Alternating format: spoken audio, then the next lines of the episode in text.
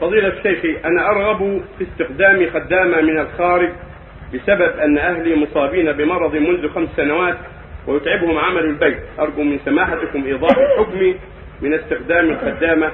وفق الله فضيلتكم مهما أمكنك أن تجد ما يسد يهديك عنها فهو الذي ينبغي كما سمعت.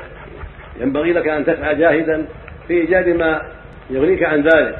كأمها أو خالتها تكون عندها أو عمتها أو بنتها أو ما أشبه ذلك. لعلك تستغني بذلك.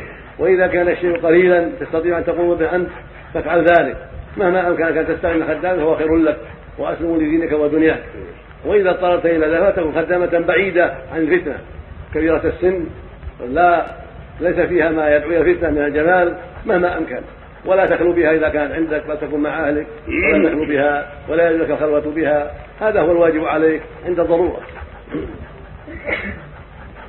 هل الديوث الذي ولا ولا تستخدم كافرة.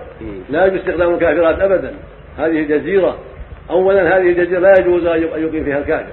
بل يجب أن تبقى بلاد الإسلام كما أمر النبي صلى الله عليه وسلم بإخراج الكفار منها وأوصى بذلك. فهي محل المسلمين ولا يجوز أن يبقى فيها الكفار. اللهم إلا للضرورة بصفة مؤقتة لحاجة.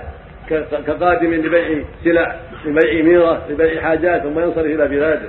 أو مستخدم لحاجة تراها الدولة مهمة فيستخدم لها لطب أو هندسة الحاجة اليها وما ذلك.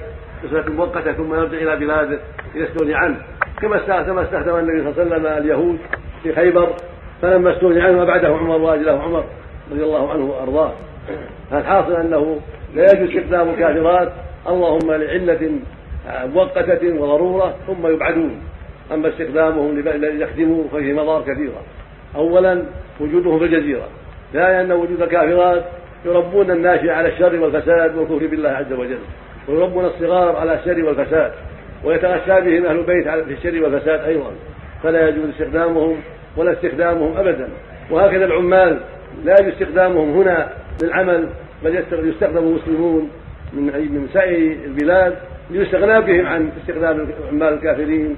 وقد اخذ وقد ناصح العلماء الدولة في ذلك واجبت الدولة إلى ذلك ووعدت بانها سوف تعمل ما تستطيع من تقليلهم وإبعادهم واستبدالهم بالمسلمين. نسأل الله لهم العون. اللهم آمين.